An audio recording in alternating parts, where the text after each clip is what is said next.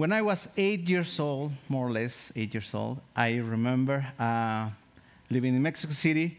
We used to go to the subway uh, or metro, and um, I remember my mom and my siblings being waiting for the next car to come, and uh, and it was about noon, so it's peak hour, you know, so people coming from everywhere and going everywhere and going in and out. And so it was a little crazy, a lot, a lot of people.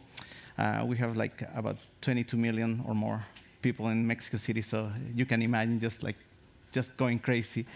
So my mom, while she's seeing that, uh, we're ready to, to go on board on, uh, into the car, and then uh, she decides just like too, too much craziness. Let's wait for the next card. And then suddenly we see this nice looking older lady uh, with her umbrella in her hand and going into i mean a lot of people come down and then a lot of people go in and she goes in but suddenly she starts using her umbrella as a weapon just to push people around and then once the doors are getting closed and she puts the umbrella on her back and then pushes everyone else back with her feet. And then finally, she gets some space for herself, not, not for anyone else. I mean, everybody is, is just like uh, crushed. But then finally, she arranges her clothes, her hair, hair, her hat, and looks forward. And my mom starts waving. At that moment, we realize that it's great Aunt Eva, the most delicate, delicate, nice lady that I ever I ever known. Very polite, very educated, you know, with a lot of etiquette and just going to our meetings and always, oh, hi, children, hi. So that's Aunt Eva. My kid. We were so astonished. I mean, you know, like being there and just enjoying the whole show and then realizing that it's my aunt, it's like, wow, we couldn't even, even believe that it was her.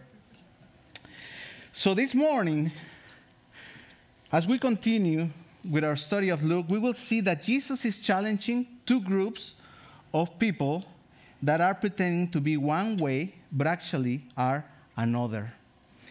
Through a series of woes, he is rebuking them on what is required of them. In the same way, we'll see what is required from us and how we can respond and obey such calls.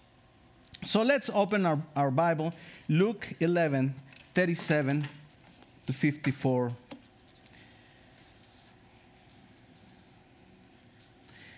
It says, While Jesus was speaking, a Pharisee asked him to dine with him, so he went in and reclined at table. At, at, at table.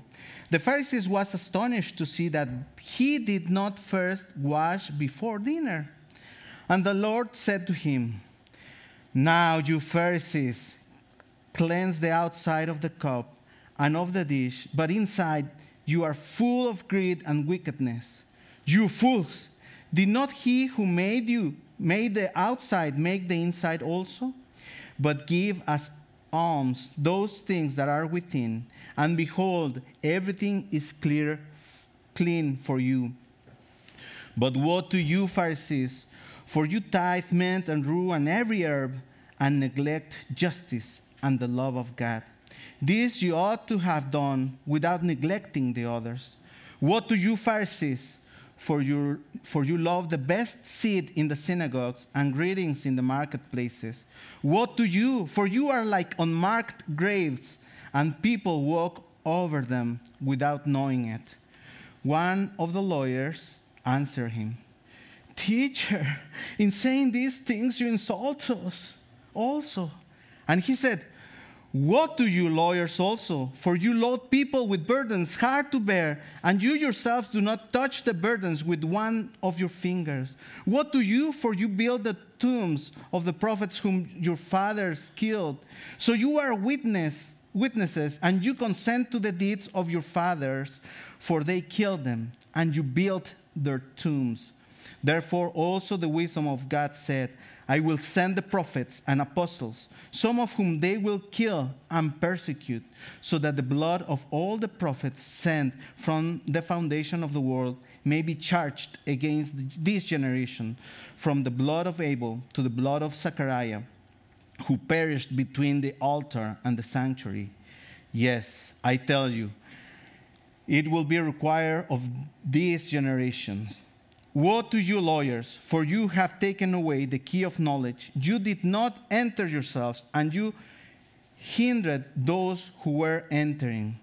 As he went away from there, the scribes and Pharisees began to press him hard and to provoke him to speak about many things, lying in wait for him to catch him in something he might say. This is the word of God.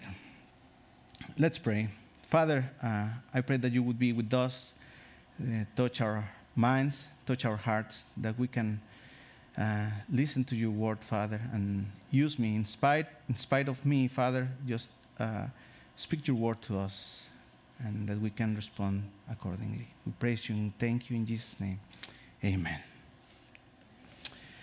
So it's very sad to hear cases of people, of Christian men and women, leaders of the faith, falling into temptation, living two lives.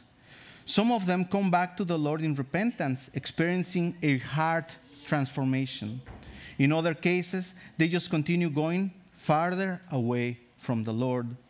It could be easy to condemn them, but if we see a little deeper, we see that even though they knew the truth, their eyes and hearts were blinded by the things of this world. As we read last week, your eye is the lamp of your body. When your eyes are good, your whole body also is full of light. But when they are bad, your body also is full of darkness. Or as Pastor John put it, clear eyes, full hearts can't lose. Similarly, we must recognize that we are vulnerable to the things this world is offering. We could get blinded by our fleshly desires and go astray from what our Lord is calling us to do. Continuing with our series of Luke, last week Pastor John took us through the first, well, to the middle part of chapter 11 and said that we can't maintain a neutral position in relationship or in relation to Jesus. Whether you are for him or you're against him, but you cannot be in the middle. He pointed out that in Jesus, the kingdom has come, that Jesus is stronger and greater. Today, we see that the opposing kingdom has blinded many, as we mentioned before. And as we see in our text, the, the two groups are the Pharisees and the experts of the law. There are so many names for these experts of the law or lawyers, as we saw in our text, or uh, yeah, experts of the law, lawyers, scribes. Scribes is the other word. So uh, they, if, if you see one of those words, that's referring to them. So now let's, let's see who are the Pharisees and who are the experts of the law. Pharisees, well, actually, well, let's start with the experts of the law. Experts of the law are like scholars that are studying the, the, the Old Testament, obviously. They don't have the New Testament yet, but uh, they're studying the Old Testament and they are interpreting and they're teaching it. But the way they interpret it, they're adding little, little things here and there as the steps of on, on the Lord's Day. I mean, it, you have to count the steps, and, and they added to it. And they add other many other things for Sundays, and well, not for Sundays, the Sabbath, and um, so many other things. So those are the scribes or the, the lawyers. Now, the Pharisees are kind of like the, the policemen they are asking people to follow those rules. And you know what? The things that the scribes had added to the, to the law of God, the Pharisees are making sure everybody makes them as if it was God's own word. So that's, that's kind of bad. And, and, and that's what uh, the Pharisees and the teachers of the law would do. So, right after Jesus is invited by a Pharisee, he notices that Jesus did not first wash before the meal. So he could have easily washed himself and gone. But this is another little detail that the, fa- the scribes are adding to the word, and the Pharisees are like, everybody needs to wash themselves before you eat. This is not, the cleansing comes before a worship to God, but not before eating. So Jesus could have like, well, washed his hands and gone into, into dinner with them, but no, he's like, I'll show you guys. This is not good. This is something you're adding to the word of God. So, verse 39 says, Then the Lord said to him, Now then, you Pharisees, clean the outside of the cup and dish, but the inside you are full of greed and wickedness. Jesus rebukes, rebukes him because he knows that all the rituals that Pharisees have added to the law are useless when pretending to glorify God. The cup is clean, but the inside is awfully dirty. In other words, the religious acts seem to be pious, but their hearts are full of greed and wickedness. Jesus says, But give what is inside. It, this is another version, NIV, it's a little, I, I like this version better. It says, But give what is inside to the poor, and everything will be clean for you. Jesus invites them to practice the true religion. Jesus is saying, that there must be a right inner attitude when one gives to the poor. And when the inside is right, all is clean. Jesus, being rich, became poor and gave his life for the poor who could not buy anything in his kingdom. But through his resurrection, those who believe in him now are children of God. With Christ co heirs, and in him we are clean. So, our main point this morning is because God has loved us and purified us through Jesus' blood, we can truly glorify Him. So, because God has loved us and purify us through Jesus' blood, we can truly glorify Him. So, how are we going to glorify God? Well, we glorify when, do, when we do justice, when we humble ourselves, and when we proclaim the truth. So when we do justice, we glorify God. When we humble ourselves, and when we proclaim the truth, that's when we glorify our God. So when we do justice, even from the beginning, as we saw in verse 42, Jesus implies that the Pharisees are not, are not giving to the poor. Then we see in verse 43, which, which says, Woe to you, Pharisees, because you give God a tenth of your mint, rue, and all other kinds of garden herbs, but you neglect, neglect justice and the love of God. They are at least doing what is required of them in the law of Moses by giving a tenth of what they have. But it's their attitude we're not sure about. One commentator says that, in a sense, these things are a burden, just giving the tenth. It's a burden for the Pharisees, but it is a great opportunity to show off how good they are by giving in public. Oh, look, I'm giving my tenth right here. There you go, Lord. Enjoy. However, they are neglecting the very love of God by ignoring what the law of Moses says. What does it say? It says, Love your God with all your heart and with all your soul and with all your strength. Over and over, also, the law spoke of caring for the foreigner, for the widow, and the orphan. And as Jesus makes it clear, loving your neighbor as yourself. So the Pharisees do not truly love God because it has not translated into loving those in need. Now, it is true that these woes were directed to the Pharisees and experts of the law. And you may say, well, Alex, thank you for the information. That's it. This is not for me.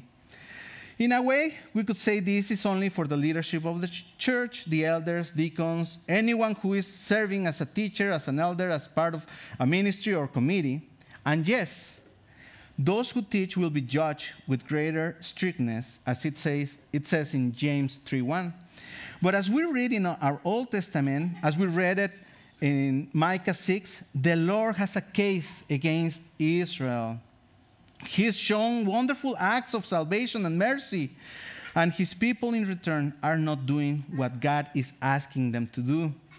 They are making dishonest earnings by modifying the scales. They are liars and violent people. Their tongues speak deceitfully. They are not acting justly, not, lo- not loving mercy, unless walking humbly with God, as we sang in Micah 6 8. They go after false gods, following evil practices. Friends, brothers, and sisters, how much are we doing justice? Do we seek to defend or help the most vulnerable? How much are we loving mercy? Are we walking humbly with our God? If I answer honestly, I would say, not enough, not enough. And if that is also your response, then this is a call for you too. Are we tithing? Are we giving to the needy and poor? What is our attitude? Are we joyful givers? If you are in need and you feel ashamed of asking, please don't. Just reach out to one of the deacons and be sure that they'll be more than happy to help. Are we investing in the kingdom, kingdom of God? The Lord Jesus said in the Sermon of the Mount in Matthew 6 20 and 21, But lay up for yourselves treasures in heaven, where neither moth nor rust destroys, and where thieves do not break in and steal. For where your heart, where your treasure is, there your heart will be also. As you know, we have a deacons fund, and it was reported on, on our congregational meeting. The money used to help those in need. If you're, if you're not already giving to this fund, I encourage you to give generously. So the call here is to seek justice, give generously to the poor, being more interested in the everlasting things than in the temporary things. That is how we glorify God by doing justice. Now, second point, humbling ourselves. That's how also we glorify God. In verse 43, it says, Woe to you, Pharisees, for you love the best seat in the synagogues and greetings in the marketplaces. Here, the Pharisees are looking for the VIP seats so people can see that they are worthy, that they must be honored and appreciated. And the greetings that, that are referred to here, according to some commentaries, it says that were, those were elaborate salutations that showed the recipients to be very important people. Oh, Master of the Lord, you wonderful greatness. Oh, and just imagine there's a marketplace, all people from all over the, that world is coming to do business, to talk about politics and everything, and then suddenly there's a loud voice greeting someone else. It's calling the attention, right? And the Pharisees are like, here I go. People, did you hear that? Well, excuse me, are you talking to me? Can you repeat that again? Oh, Master, wonderful Lord, you are just the best. That's what they're expecting. All, all this accepta- uh, uh, acceptance, those, these, those salutations. Such greetings were at the sight of everyone. So they are seeking constantly this, this acceptance and recognition. So, thinking that they deserve it for being so knowledgeable and pure, but on the contrary, the Lord accuses them of being arrogant, arrogant and self centered, honoring themselves instead of honoring God. Yes, they know so much, but if they don't apply that knowledge, then it becomes rubbish. How many times do we seek that acceptance or approval? Do we even act differently so people will respect us more? And I tell you, this being sometimes guilty of it, I mean, I've been guilty of it. Brothers and sisters, if our identity is in Christ, we do not need to seek any other acceptance or approval. To be honest with you, it feels good to be recognized and treated with respect and honor, but the danger in that is that we can easily change our ways to keep receiving such treatment. Our Lord Jesus shows us by word and by example that he did not come to seek recognition or acceptance. He did not come to be served, but to serve and give his life as ransom for many. James 4:10 it says, "Humble yourselves in the sight of the Lord, and you will be exalted." Christ humbled himself, and right now he's exalted. Do you want to humble yourself now or later? If you don't humble yourself now, yes, you will be exalted. But would you rather to be exalted when the Lord comes? So that's one of the choices we can make. Can we die more to ourselves to give him the glory? One of the lawyers of, or experts in the law says, Teacher, in saying this, these things you insult us also. We, experts of the law, you're insulting us, Lord. Come on. He's so blinded by his arrogance that he does not even think that he is wrong, or that even, even worse than the Pharisees, as we'll see. So Jesus responds, Woe to you, for you blind, I'm sorry, what to you, for you build the tombs of the prophets whom your fathers killed. So you are witnesses, and you consent to the deeds of your fathers, for they killed them, and you build their tombs. The arrogance and pride of the teachers of the law have gone to their heads and made them so blind that they aren't able to recognize their sin or their forefathers' sin.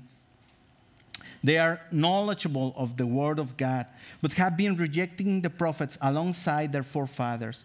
Jesus is saying that they are as guilty as their forefathers because they were complic- complicit in the killing of the prophets uh, that God had sent. They saw themselves as honoring those great men of God, but building tombs could not hide their complicity with prior generations who had killed them. And Jesus keeps saying, Therefore, also the wisdom of God says, I will send them prophets and apostles, some of whom they will kill and persecute, so that the blood of all the prophets shed from the foundation of the world may be charged against this generation.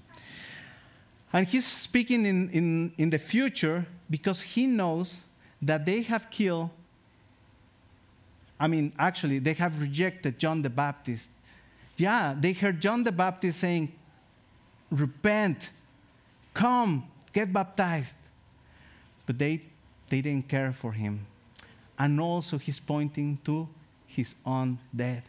He's going to be treason and he's going to be put to death by these Pharisees and these prophets of, of the law. Pride can easily blind us, even to the point of doing something so vile as the scribes and Pharisees did murdering not only the prophets, but the Son of God. That is one of the strong effects of pride. It puffs up our ego so much that it blinds us from seeing the truth. It can lead us step by step, little by little, to the point of even destroying relationships and prevents us from seeing the evil that is especially in our own hearts. What Jesus is asking here is to humble ourselves and honor our Lord, to live lives of integrity, to give up our blindfolds and see who Jesus truly is, what he has done for us, and how we can depend on him to seek humility. King David, after being confronted by the prophet Nathan, remember, King David is acting like he hasn't done anything wrong. He's like, oh, I'm so good. That's why I'm a king. But you know what? He, besides uh, taking another woman for himself, he sent to kill her husband. So it's awful. And later on, he's like, nothing happened. Let's party, everybody.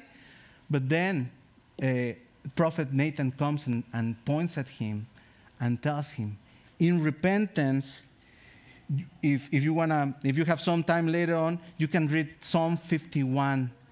But verses 16 and 17, it says, For you will not delight in sacrifice, or I would give it. And it's talking about the sacrifices that they did, like killing bulls. And I mean, it's a lot of money invested in those sacrifices. But he's like, You will not be satisfied of those sacrifices. The sacrifices of God are a broken spirit a broken and contrite heart, oh God, you will not despise. We could give our tithings and offerings, but if we do not humble ourselves, if we not, do not repent from our prideful sins and recognize that we are nothing and can't do anything without Him, it is worthless. And now, speaking to the Pharisees and teachers of the law, I know it is not apples to apples, but to the leaders of our church, elders, pastors, deacons, teachers, ministry directors, let us ask our Lord for humility and wisdom, that we might faithfully teach His word. Everyone else, this is for everyone else, seeking the same wisdom and humility to receive God's word, understand it, and put it into practice. And that we hold each other account- accountable and spur one another in our faith. So, first we saw how we glorify God when we do justice, and then when we humble ourselves. And now we glorify God when we proclaim the truth. So, going back to the Pharisees in verse 44, it says, Woe to you because you are like unmarked graves, which men walk over without knowing it.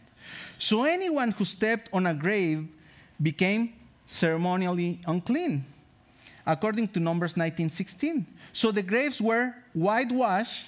That's why they, they whitewashed them. Uh, so it, they, they could be easily visible, especially at night. This charge is very serious because Jesus is telling them that people walk over them without even realizing that their lives are about to end in the hands of the enemy, who is pleased with falsehood and hypocritical religion. They are bringing people down without them even realizing it. The Pharisees are apparently showing them how to really how to really please God and get closer to him. But in reality, they are displeasing God and pushing them away from him even to hell.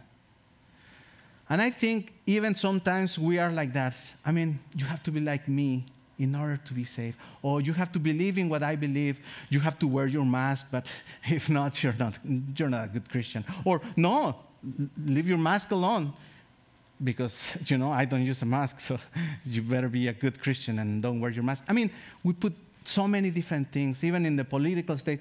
But here, the call is for us to go to the truth, go to the truth.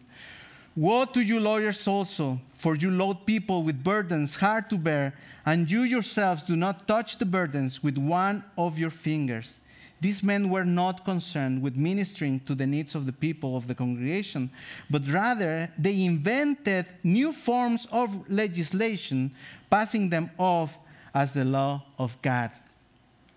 R.C. Sproul, uh, uh, theologian, uh, he passed away uh, just a few years ago, but uh, he mentions this is still happening in the Christian church today. We can become burdened with rules and regulations that have nothing to do with the Word of God.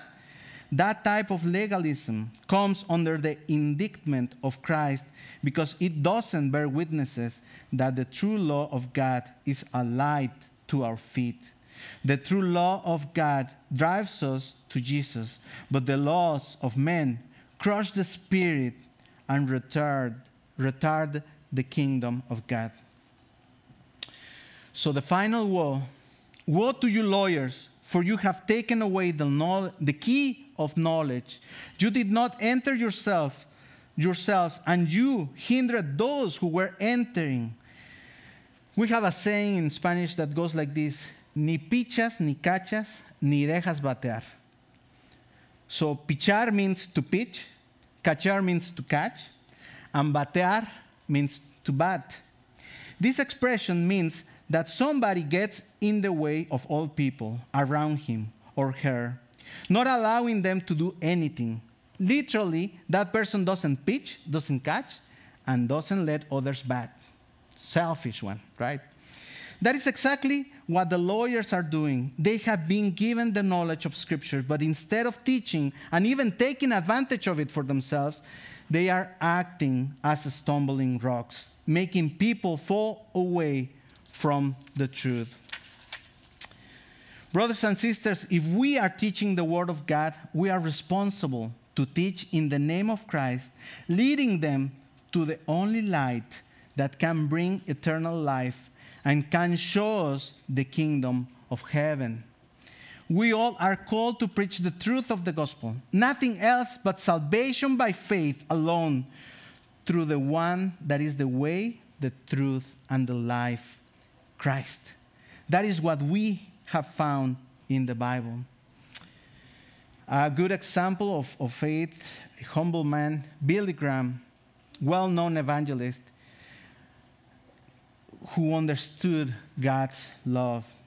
Even though he was invited to meet with presidents, with presidents and world leaders, giving him re- recognition, he was always humble, giving God the glory in his life. And we know he is not perfect and he sinned, but he was giving, even using, having the chance to say, Oh, yeah, I'm, I'm way too much for you people. He was always humble and giving glory to God, preaching the gospel. So he was recognizing that without, without God, he was nothing, encouraging people to put their faith in Jesus Christ, the Savior of the world. Thanks to one of the Billy Graham's crusades, my dad came to Christ, and later on, he became a pastor, leading many to Christ, including his parents and siblings and his own family. And I'm one of them. We are called to be experts in the law. We have the whole word of God. So we can respond to what He is requesting justice, humility, and proclaiming the truth. But it would be impossible. And this is, if you didn't hear anything else, maybe you heard uh, Aunt Eva, but uh, if you didn't hear anything else but Eva, but this is very important. Listen, we cannot do justice, we cannot be humble, and we cannot proclaim the truth if we do not first know His love. Recognizing the state in which we were filthy and far away from Him, but by His mercy and grace, He has brought us closer to Him by the sacrifice of His own Son, son who came in humility, lived perfectly, fulfilling the law died, and rose. Now, seated with the Father, interceding for us, preparing a place for us, and presenting all of our prayers and good works acceptable to the Father. The more we understand His love for us, the more prompt our response will be to His call. If you have listened to these words and have not had the chance to know about God and His love for you, I encourage you to give your heart to Him and receive Christ in your heart. If you don't know how to, I encourage you to look for elders here or pastors who can who would be able to help you. So you can be able to respond to such love and his transforming grace. So let me finish by reading 1 Peter 2 9 to 11. It says, to those who have believed in the cornerstone, in Christ the rock, rock, listen this, listen to this. But you are a chosen race, a royal priesthood, a holy nation, a people for his own possession, that you may proclaim the excellencies of him who called you out of darkness into his marvelous light. Once you were not a people, but now you are God's people. Once you had not received mercy, but now you have received mercy. Beloved, I urge you, as sojourners, sojourners and exiles, to abstain from the passions of the flesh, which wage war against your soul. Keep your conduct among the Gentiles honorable, so that when they speak against you as evildoers, they may see your good deeds and glorify God on the days of visitation. Let's pray. Father, we come to you and recognize it, recognizing that we are not humble and that we not seek justice, Father. Father, please help us, help us seek you and understand more of your love, what you have done uh, for us through Christ, and that we can, can glorify you through these acts of mercy, Father. Please speak to our hearts and that we can be differently from the Pharisees or scribes, that we won't have two lives, but one life in Christ. We ask these things in Jesus' name. Amen.